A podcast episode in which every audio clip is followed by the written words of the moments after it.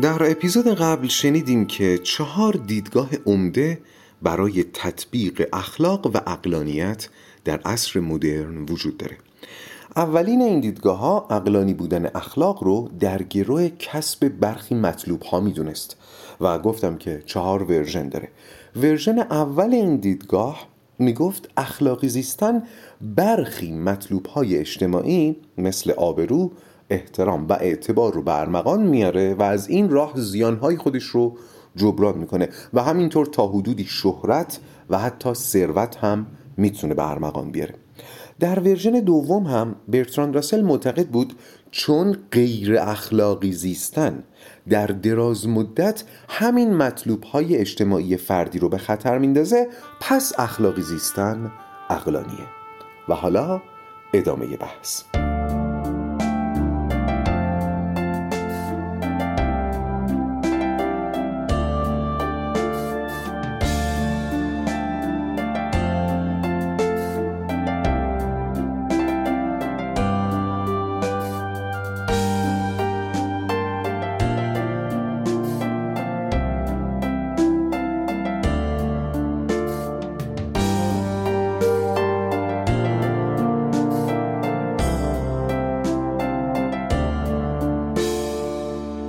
سلام من فرزین رنجبر هستم و این اپیزود چهارم از فصل دوم راقه.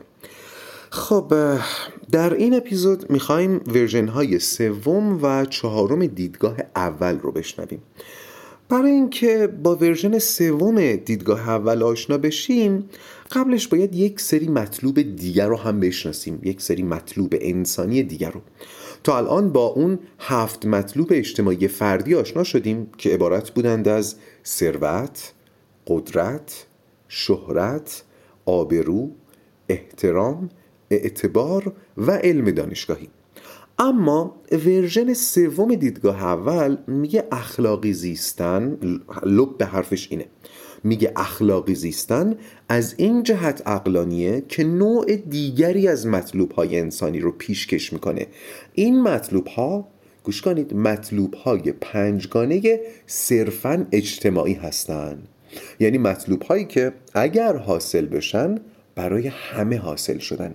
نفع جمعی دارن و عبارتند از نظم امنیت رفاه عدالت و آزادی. نظم امنیت رفاه عدالت و آزادی. توجه داشته باشین وقتی اینجا میگیم نظم مراد نظم اجتماعی دیگه. همینطور امنیت رفاه عدالت و آزادی که وقتی پدید میان همه ازشون بهره می‌برن.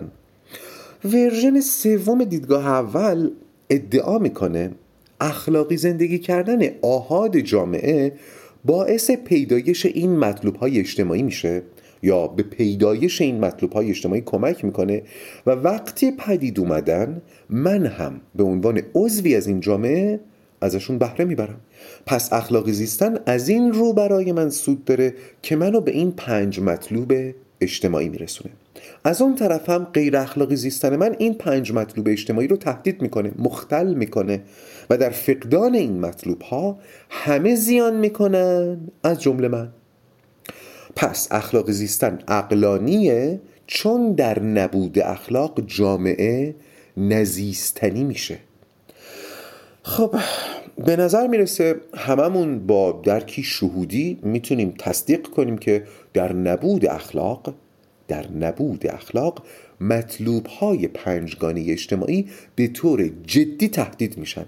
باز من تکرار کنم نظم امنیت رفاه عدالت و آزادی. اگر هیچ آبری به فکر تلف شدن وقت دیگران نباشه خب هیچ آبری پشت چراغ قرمز نمیسته و اینطور نظم جامعه مختل میشه. دارم مثال می‌زنم. اگر هیچ کس دزدی و خیانت رو شنیع ندونه ما احساس امنیت نخواهیم کرد.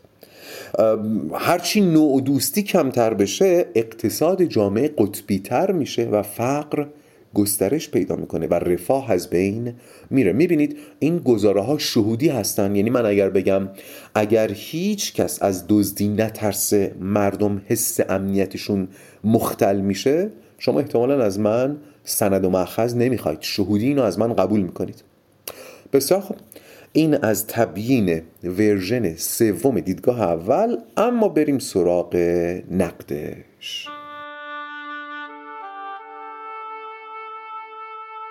منتقدان این version میگن این نگاه تنها در شرایطی عقلانیه که من اطمینان داشته باشم اگر من اخلاقی زندگی می‌کنم اکثریت قریب به اتفاق مردم هم اخلاقی زندگی خواهند کرد. ولی چنین زمانتی وجود نداره. یعنی ممکنه من به امید کسب این پنج مطلوب اجتماعی اخلاقی زندگی کنم و با اخلاقی زندگی کردنم در اون هفت مطلوب اجتماعی فردی زیان کنم. مثلا درآمدم کم بشه. ولی چون بقیه اخلاقی زندگی نکردن من حتی به این پنج مطلوب اجتماعی هم نمی‌رسم. مثلا من گرون فروشی نکردم تا از این طریق مثلا به رفاه عمومی جامعه کمک کنم. ولی همسنفانم مثلا با احتکار دارن پول رو پول می‌ذارن و نه تنها جامعه از رفاه دور مونده بلکه من هم از اون پولی که می‌تونستم با گرون فروشی و بی اخلاقی به دست بیارم خودم رو محروم کردم. در واقع در این ورژن اخلاقی زیستن من شرط لازم برای سود اجتماعی هست. یعنی آهاد مردم باید بدونن که اخلاقی زیستنشون شرط لازمه. اما هیچ کدوم از این تنها اخلاقی زیستن ها شرط کافی نیست. یعنی اگر قرار بشه جامعی از مطلوب های اجتماعی به واسطه اخلاق بهره ببره اکثریت قریب به اتفاق مردم اون جامعه باید اخلاقی زندگی کنن. و من به صرف اینکه اخلاقی زندگی کردم نمی‌تونم انتظار داشته باشم اون پنج مطلوب اجتماعی برای من حاصل بشه. به شرطی حاصل میشه که بقیه هم اخلاقی زندگی کنن. باز اینجا می‌رسیم به نقش حکومت ها برای پایین آوردن هزینه اخلاقی زیستن مردمشون. اگر حکومتی هزینه اخلاقی زیستن مردمش رو پایین بیاره اون وقت منافع اخلاقی زیستن پیش چشم مردم پررنگ میشه و مردم ترغیب میشن به اخلاقی بودن. یه مثال خیلی روشنش در بحث خشونت خانگیه. اگر من متوجه بشم که در همسایگی من داره خشونت خانگی اتفاق میفته اخلاقا موظفم اقدامی بکنم. ولی چقدر مطمئنم که می‌تونم جلوشو بگیرم؟ اصلا می‌دونم به کجا باید زنگ بزنم؟ چقدر ممکنه خودم درگیر ماجرا بشم؟ پلیس یا اورژانس اجتماعی چطور ورود می‌کنه که من پشیمون نشم؟ تمام اینها محاسباتیه که به نظر می‌رسه از بالا به پایین باید انجام بگیره. حکومت ها باید تا حد زیادی هزینه اخلاقی زندگی کردن مردمشون رو پایین بیارن. البته این به معنای جابجایی مسئولیت نیست. همه ما اگر به این برداشت برسیم که اخلاقی زیستن اقلانیه و باید اخلاقی زندگی بکنیم حتی در فقدان یک حکومت این چنینی هم باید پیش بریم دیگه باید اخلاقی زندگی کنیم. باری پس ورژن سوم دیدگاه اول چی گفت؟ این که مطلوب های اجتماعی یعنی نظم امنیت رفاه عدالت و آزادی تنها در جامعه اخلاقی حاصل میشه پس باید اخلاقی باشیم نقدش چی می‌گفت؟ می‌گفت بله اخلاقی بودن من شرط لازم هست ولی چون شرط کافی نیست اقلانی بودن اخلاق باز هم زیر سواله. حالا طرفداران این ورژن اینجا یه تبصره میارن. میگن مگه شما نگران اخلاقی بودن یا اخلاقی شدن بقیه نیستین؟ باشه. ما در جواب یک گزاره شهودی دیگه ارائه میدیم. متوجه هستین تمام گزاره ها شهودی هستن؟ اما گزاره شهودی جدیدشون چیه؟ اینکه اخلاق مصریه. یعنی انسان از دیدن اخلاق از دیدن اخلاقی بودن دیگران میل و آتش پیدا می‌کنه به اخلاق. این معروفه که میگن ما اخلاق رو با نمونه های عملی یاد می‌گیریم نه از راه موعظه. آقای ملکیان اینجا از قول یک الهیدان مسیحی نقل می‌کنن که می‌گفت ما کلام عیسی رو اشتباه فهمیدیم. مسیح نگفت موعظه کنید بلکه می‌گفت موعظه باشید. کشیشان نباید موعظه کنند باید موعظه باشند و موعظه بودن یعنی اخلاقی زیستن. پس تبصره version سوم دیدگاه اول میگه اخلاقی بودن خودش تا حدودی اون ضمانته رو ایجاد می‌کنه. کدوم ضمانت؟ ضمانت اینکه دیگران هم اخلاقی باشن اگر من اخلاقی بودم. طرفداران این version میگن اخلاقی بودن من دیگران را هم اخلاقی می‌کنه و به مرور نگرانی از اخلاقی نبودن دیگران از بین میره. یه بار دوستی به من می‌گفت ما آبران توقف پشت چراغ قرمز رو از آبران اخلاقی دیگه یاد گرفتیم. الان تعداد آبرانی که پشت چراغ قرمز توقف می‌کنن خیلی بیشتر از 20 سال پیشه. و به نظر من هم این حاصل سرایت اخلاق اون آبران اخلاق مدار معدود قدیم بوده. اما منتقدان این ورژن باز میگن درست این تأثیر غیر قابل انکاره. هم تأثیر اخلاق در کسب مطلوب های اجتماعی هم مصری بودن اخلاق. بله اینو ما قبول می‌کنیم. اما باز اثری از سود قطعی این وسط نیست. سود قطعی. باز تاکید می‌کنم. این که ما اینقدر تو این محتوا دنبال سودیم به خاطر اینه که در اپیزودهای قبل فهمیدیم اقلانی بودن اعمال ما حتی اخلاقمون در گروه سوداوری اونهاست. اگر زیان بار باشه حتی اخلاقی بودن من اقلانی نیست. و دیگر اینکه اشاره شد به پلشتنگاری سود که انگار یک هنجار عرفیه. یعنی عرف به ما میگه کسی که دنبال سوده پلشته. من می‌بینم توی پیام ها بعضیا سراغ اون اخلاق عاشقانه رو می‌گیرن که من فقط یه اشاره کوتاه بهش کردم. انگار که اخلاق سودگرایانه یه ورژن پست از اخلاقه و ته دلمون دوست داریم یه ورژنی هم وجود داشته باشه که اخلاق رو برای خود اخلاق بخواد. ولی اینطور نیست. اتفاقا اگر نظر منو بخواید اخلاق عاشقانه با همون معنا و تلقی که با شنیدن اسمش در ذهنمون متبادر میشه اخلاق عاشقانه یه جورایی ضد اگزیستانسیالیسمه. روان درمانی اگزیستانسیال میگه ما بیش از هر چیز و پیش از هر چیز مسئول زندگی خودمون هستیم. اینو من بارها در رواق تکرار کردم. در حالی که اون اخلاق عاشقانه اگر هم وجود داشته باشه اگر وجود داشته باشه همونطور که از اسمش پیداست بیشتر متوجه جهان بیرونه. باری پس اینم شد version سوم. بریم سراغ version چهارم.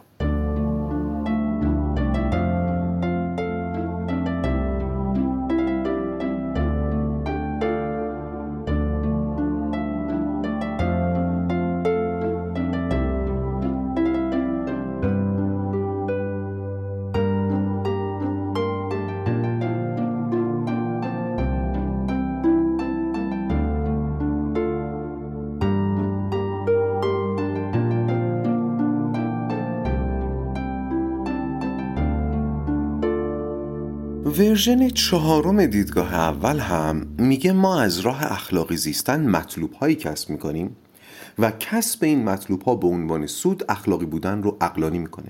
ولی مطلوب های مد نظر این ورژن هم مطلوب های دیگری است که ما بهش میگیم مطلوب های انفرادی یا به تعبیر دقیقتر مطلوب های روانشناختی. یعنی مطلوب هایی که اگه من کسبشون بکنم فقط برای خودم کسب کردم و مطلوبیتشون هم منفک از زیست اجتماعیه. یعنی مثلا نه مثل شهرت در دل جامعه معنی پیدا می‌کنه نه مثل رفاه عمومی سودش قرار به همه برسه. آقای ملکیان میگن درباره تعداد این مطلوب ها اجماع وجود نداره ولی این پنج تا قطعی هستن و عبارتند از تعادل هماهنگی آرامش شادی و آشتی با خود یا صلح درون. یک روان به میزانی سالمه که این ویژگی ها رو داشته باشه. تکرار کنم. تعادل هماهنگی آرامش شادی و آشتی با خود. بهشون فکر کنید. مثلا تعادل اندازه نگه داشتن این چقدر مطلوبه؟ کسی که از هر چیزی اندازش رو می‌دونه و اندازش رو نگه میداره چه راه درازی از سعادت و سلامت رو پیموده؟ یا هماهنگی؟ کسی که در جهان خودش هماهنگی ایجاد کرده. این آدم چقدر رشد یافته است. در جهان خودش مثل یک حاکم مهربان و حکیمه. یا آرامش این که من اینجا نشسته باشم در حالی که قلبم آرام و ذهنم پاکیزه است. این چه گوهر ارزشمندیه؟ و البته شادی حسی که واژه ها نمی‌تونن توصیفش کنن. و در نهایت آشتی با خود. آشتی با خود یعنی درک کردن خود. یعنی وضعیت روانی که درش ما سرزنشی به خودمون نداریم. اینا چه چیزای ارزشمندی هن؟ اصلا ارزشمندتر از اینها مگه میشه یافت؟ من دوست دارم اینجا یه فاصله بذارم تا کمی به این پنج تا واژه فکر کنیم. آرامش شادی تعادل هماهنگی و آشتی با خود.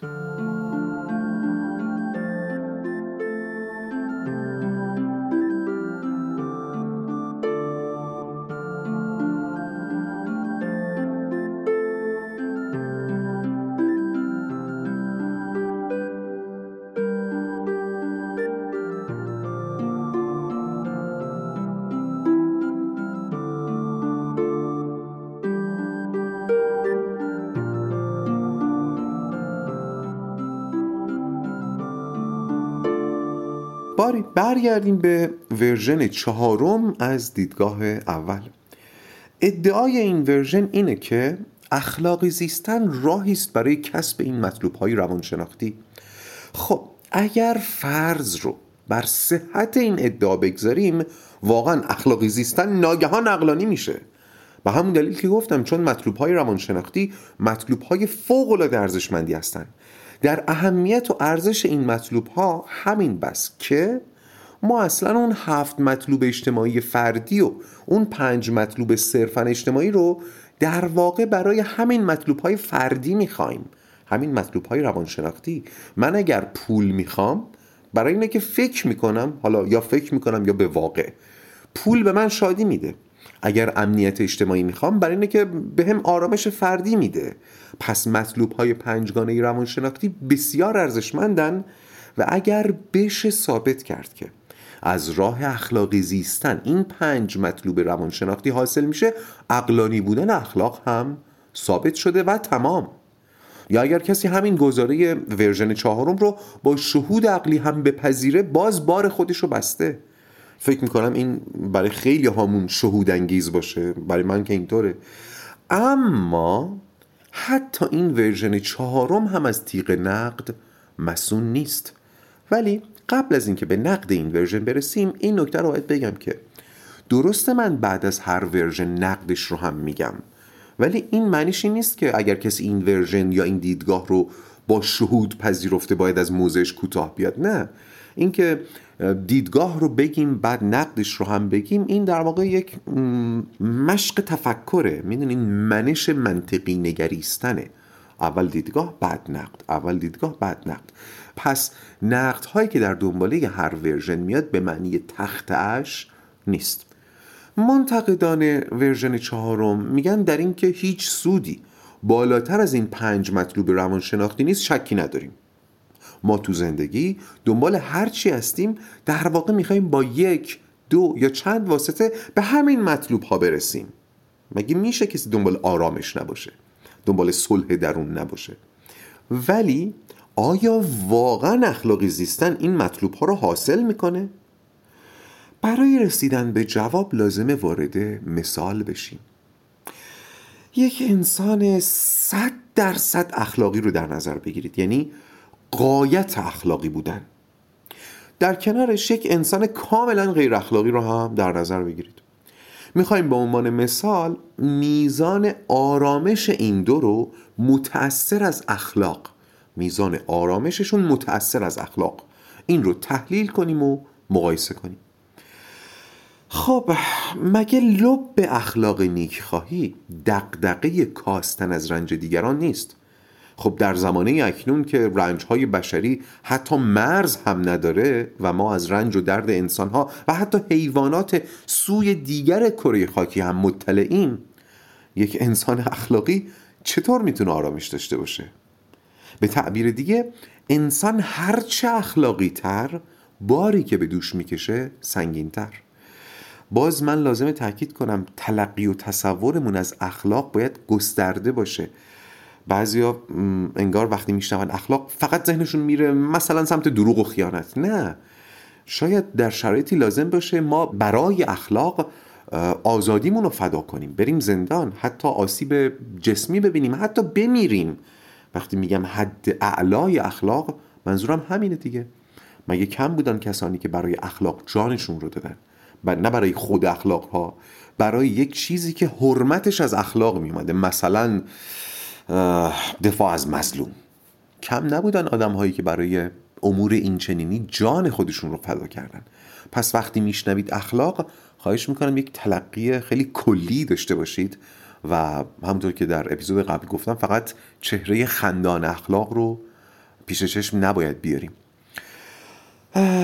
می‌گفتم گویی یک انسان اخلاقی بار رنج تمام ابناع بشر رو به دوش می‌کشه و در مقابل یک آدم غیر اخلاقی فقط بار خودش رو دوششه و نهایتا عزیزانش. این جهان سراسر کاستی به انسان اخلاقی خیلی سخت می‌گیره. عرصه رو برای شادی و آرامش و تعادل و هماهنگی و صلح درونش تنگ می‌کنه. می‌بینید؟ با اینکه شهود ما میگه اخلاقی زیستن منجر به سلامت روان میشه در مثال می‌بینیم اینطور نیست. اما اما و بازم اما اینجا جاییه که طرفداران ورژن چهارم برگ دیگری رو رو می‌کنن تحت عنوان رضایت. خب همونطور که شنیدیم ابتدا به نظر رسید که اخلاق و مطلوب های روانشناختی ارتباط مستقیم دارن. یعنی فهم شهودی ما اینو تایید می‌کرد که انسان با اخلاقی زیستن آرامش، هماهنگی، تعادل، شادی و صلح درون به دست میاره. ولی وقتی وارد مصداق میشیم می‌بینیم که لزوما اینطور نیست. پس آیا درک شهودی ما اینقدر ناقصه؟ همونطور که گفتم اینجا جاییه که طرفداران این ورژن بحث رضایت رو پیش می‌کشن که بر دو نوعه. بذارید باز با مثال این دو نوع رضایت رو جا بندازم. مادری رو در نظر بگیرید که امشب فرزند بیماری داره. فرزندش رو پیش دکتر برده بچه داروهاشو خورده و به توصیه پزشکش فقط و فقط حالا دیگه باید استراحت بکنه و الانم بچه در بستر خوابه. مادر این بچه داخل پرانتز البته این که من میگم مادر بچه نباید این تلقی رو ایجاد بکنه که به نظر من این وظیفه مادر بچه است. نه این کاریه که بنا به مسلحت خانواده باید تصمیم گرفته بشه که چه کسی این کار رو بکنه. آیا امشب صلاحه که مادر بالا سر بچه باشه یا پدر؟ ولی حالا آقای ملکیان از این مثال استفاده کردن من همین مثال استفاده می‌کنم و البته از نظر روان درمانی اگزیستانسیال میشه جور دیگه هم به مسئله نگاه کرد ولی من صرفا الان دارم حول محور اخلاق صحبت می‌کنم. نمی‌خوام خیلی وارد اگزیستانسیالیسم بشم. هرچند آخر این اپیزود گریزی خواهم زد بهش. می‌گفتم مادر این بچه حالا که بچهش تو بستر خوابیده احتمالا تبالوده از اینجا به بعد دو تا کار می‌تونه بکنه. یکی اینکه بره بخوابه حالا یکم گوش بزنگ و یکم هوشیار ولی بره بخوابه. یکی همین که بالای سر بچه بیمارش بیدار بمونه. فرض کنید این مادر راه دوم رو انتخاب می‌کنه و بالای سر بچهش بیدار میمونه. فردا صبح بچه که از خواب بیدار میشه حالش خیلی بهتره ولی مادر خسته و پریشونه و احتمالا همین امروز هم کلی کار داره و مجال استراحت نیست. خب اگر کسی از این مادر بپرسه آیا از این خستگی راضی هستی؟ جواب اقلایی اینه که نه. هیچ کس به رنج خودش رضایت نمیده. ولی اگر بخوام دقیق تر بگم هیچ کس به رنج خودش رضایت درجه اول نمیده. رضایت داری بزنم تو گوشت؟ نه. رضایت داری مسخرت کنم؟ نه. رضایت داری بری زندان؟ نه. اما این مادری که شب بیداری کشیده درسته که هزینه داده. هزینش هم خستگیشه. ولی در عوض مثلا وجدانش آسوده است. اگه پای حرفش بشینی ممکنه بگه اگر میخوابیدم درسته که الان خسته نبودم اما مثلا ممکن بود خودم سرزنش کنم. یا حس خوبی به خودم نمی داشتم اگر میخوابیدم. پس از آنچه گذشته و آنچه کردم و نتیجهش رضایت دارم و به این میگیم رضایت درجه دوم. این درجه دوم بودن به معنی کم اهمیت تر بودن نیست منظور لایه عمیق است پس انسان در حالت عادی به رنج خودش رضایت درجه اول نمیده. اما به نظر می‌رسه که انسانها در بسیاری موارد رضایت درجه دوم رو حتی به رضایت درجه اول ترجیح میدن و حدس بزنید کیا بیشتر اینطورین اگزیستانسیلیستا نه آدمای اخلاقی. این خصیصه رو ما در آدمهای اخلاقی سراغ داریم. کسانی که رضایت درجه دوم رو می‌تونن به رضایت درجه اول ترجیح بدن. خب در تبیین ورژن چهارم دیدگاه اول شنیدیم که اخلاقی زیستن موجب کسب مطلوب های روانشناختی میشه و شهود ما هم همینو می‌گفت. ولی در مثال دیدیم که به نظر می‌رسه برعکسه. مثلا یه انسان اخلاقی وقتی میشنوه جایی سیل اومده و مردمانی بی خانمان شدن دلش آشوب میشه. آرامشش رو از دست میده. ولی یک آدم غیر اخلاقی که هیچ از رنج دیگران اندیشه نمی‌کنه آب تو دلش تکون نمی‌خوره. در ادامه باز فهمیدیم که اون آدم اخلاقی درسته که در این دلاشوبی زیان کرده. و رضایت درجه اول نداره. اما از همون آشوب یک نوع رضایت دیگر رو تجربه می‌کنه و به نظر می‌رسه این نوع رضایت یعنی رضایت درجه دوم راحتتر به اون پنج مطلوب روانشناختی ره می‌بره.